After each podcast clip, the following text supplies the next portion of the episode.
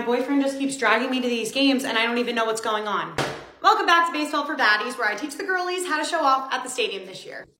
First up, we have the catcher's interference. So the catcher is in his squat position, right? His glove extends and the bat hits the catcher's mitt, automatic first base.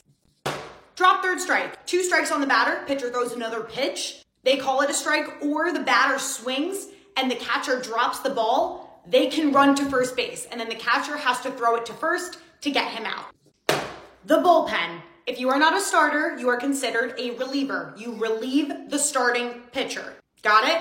There are different types of relievers in baseball. For the purpose of this video, we're gonna stick with one reliever, and that's going to be known as the closer. Just like its name, closes out the game. He will normally come in in the ninth inning. Sometimes he'll come in in the eighth inning. Closer is going to seek a save.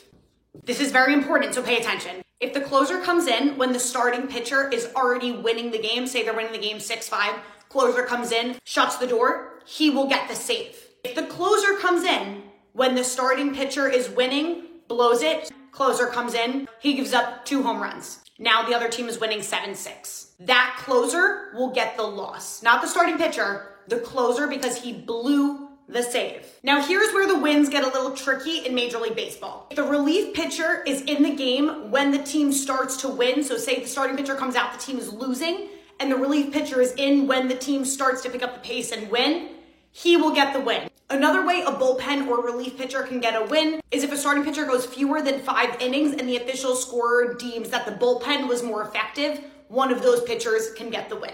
Thank you for tuning in on this episode of Baseball for Baddies, and let me know what you guys want to see next. Short Cast Club